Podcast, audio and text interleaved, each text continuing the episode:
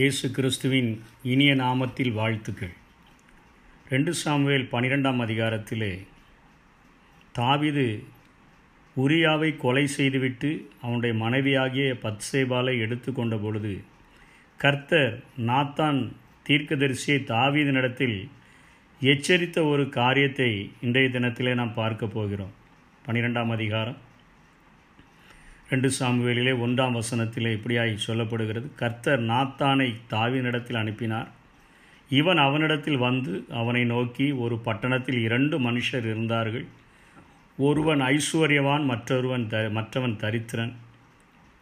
ஐஸ்வர்யவானுக்கு ஆடு மாடுகள் வெகு திரளாக இருந்தது. தரித்திரனுக்கோ தான் கொண்டு வளர்த்த ஒரே ஒரு சின்ன ஆட்டுக்குட்டியை தவிர வேறொன்றும் இல்லாதிருந்தது. அது அவனோடும் அவனுடைய பிள்ளைகளோடும் கூட இருந்து வளர்ந்து அவன் வாயின் அப்பத்தை தின்று அவன் பாத்திரத்திலே குடித்து அவனுடைய மடியிலே படுத்து கொண்டு அவனுக்கு ஒரு மகளைப் போல இருந்தது. அந்த ஐஸ்வர்யவானிடத்தில் வழிப்போக்கன் ஒருவன் வந்தான். அவன் தன்னிடத்தில் வந்த வழிப்போக்கனுக்கு சமையல் பண்ணுவிக்க தன்னுடைய ஆடு மாடுகளில் ஒன்றை பிடிக்க மனதில்லாமல் அந்த தரித்திரனுடைய ஆட்டுக்குட்டியை பிடித்து அதை தன்னிடத்தில் வந்த மனுஷனுக்கு சமையல் பண்ணுவித்தான் என்றான்.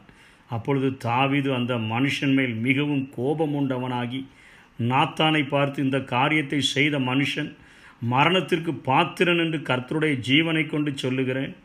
அவன் இரக்கமில்லாதிருந்து இந்த காரியத்தை செய்தபடியினால் அந்த ஆட்டுக்குட்டிக்காக நாளத்தனையாய் திரும்ப செலுத்த வேண்டும் என்றான்.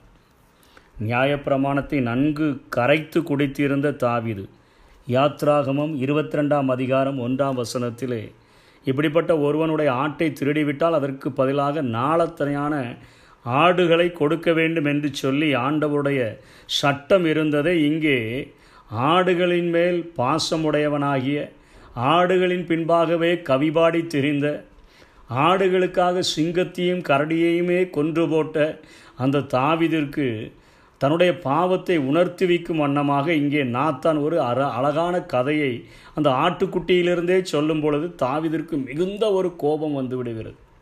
தாவிது அங்கே இச்சிக்கும் பொழுது அவன் உணர்த்தப்படவில்லை. அவன் முரியாவை கொல்லும்படியாக அவனுக்கு ஒரு கடிதத்தை எழுதி யோவாப்பு கரங்களிலே கொடுக்கும் பொழுது அவனுடைய இருதயம் குத்தப்படவில்லை. பத்சேபாலை எடுத்துக்கொண்ட போது யாருமே பார்க்கவில்லை என்று சொல்லி அவன் நினைத்து கொண்டான். அவர்களுக்கு குழந்தை பிறந்தது. அவர்கள் தாளாட்டு பாடிக்கொண்டிருந்த அந்த நேரத்தில் உலகத்தில் உள்ள எல்லாருடைய கண்களையும் மறைத்து விட்டோம்.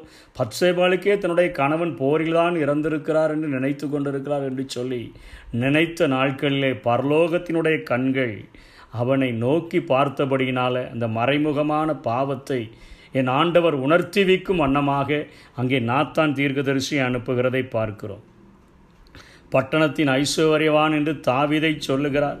பட்டணத்தில் வாழ்ந்த தரித்திரன் என்று சொல்லி உரியாவை சொல்லுகிறார். தரித்திரனின் ஆட்டுக்குட்டி என்று பச்சைவாலை குறிப்பிடுகிறார். வழிப்போக்கன் என்று சொல்லி மாம்சத்தின் இச்சையை குறிப்பிடுகிறார். இது எதை குறிக்கிறது என்று சொன்னால் தாவிது கேட்கிறான் அவன் சாக வேண்டும் யார்? என்று சொன்ன பொழுது நீயே அந்த மனுஷன். என்று சொன்னபடியினால நீ நாளத்தனையாய் கொடுக்க வேண்டும்.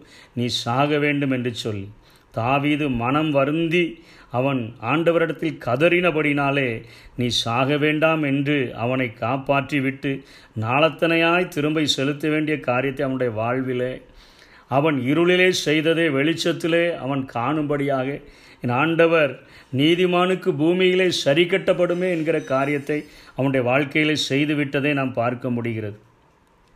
இன்றைக்கு நாமும் புறஜாதி மக்களைப் போல வாழ வேண்டிய ஆட்கள் அல்ல. நாம் தேவனுடைய பிள்ளைகள் வேதத்தினுடைய வசனங்களை கடைபிடித்து வாழும்படியாய் நாம் கடமைப்பட்டு இருக்கிறோம் ஐம்பது வயதான அந்த வேலையில் ஆன்மீக முதிர்ச்சியில் வாழ வேண்டிய அந்த தாவிது வழுக்கி விளந்ததை நாம் பார்க்கிறோம். இங்கே வழிப்போக்கன் என்பது மாம்சத்தின் இச்சையை குறிக்கிறது. இன்றைக்கி நம்முடைய வாழ்க்கையில் வயது வித்தியாசம் இல்லாமல் எல்லா நிலைகளிலும் நம்மோடு கூட நம்முடைய மாம்சத்தின் இச்சை ராப்பிச்சை கேட்கிறது போல் அது காணப்படுகிறது. நம்முடைய வாழ்க்கையில் நாம் ராப்பிச்சை கொடுக்காதபடி வழிப்போக்கனாகி அந்த மாம்சத்தினுடைய இச்சையை அந்த விருந்தை அவனுக்கு கொடுக்காதபடி சமையலை ஒருபோதும் செய்து கொடுக்காதபடி நம்முடைய வாழ்க்கையை ஆண்டவருக்கென்று ஒப்பி கொடுத்து ஆண்டவரே எங்களுடைய வாழ்க்கையில் மாம்சத்துக்கு விரோதமாக ஆவியும் ஆவிக்கு விரோதமாக மாம்சமும் ஒன்றை ஒன்று இச்சித்து தான் வாழ்ந்து கொண்டிருக்கிறது.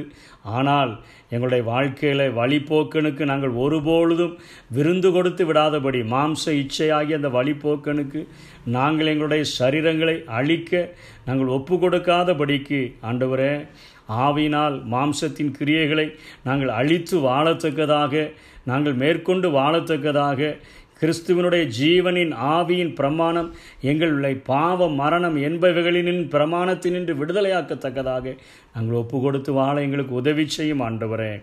சமையல் கேட்கும் வழிப்போக்கனுக்கு ஒரு நாளும் எங்களுடைய வாழ்வில் இடம் கொடுக்காதபடி வாழ எங்களுக்கு நீர் உதவி செய்யும் என்று சொல்லி நாம் கேட்டு வாழ்ந்தோம் என்று சொன்னால் தேவனால் பிறந்தவன் தன்னை காக்கிறான் பொல்லாங்கன் அவனை தொடான் என்ற வசனத்தின்படி பரிசுத்தமான வாழ்க்கை இந்த உலகத்தில் நமக்கு சாத்தியமாகும். அப்படிப்பட்ட கிருபைகளை தேவன் தாமே நமக்கு தந்தருள்வாராக. ஆமை உலகப்போ எனக்கில்லை. சாத்தான் செயல்களோடு தொடர்பு எனக்கில்லை. விட்டு விட்டே இருந்து விட்டே தீட்டானதை தொடமாட்டேன்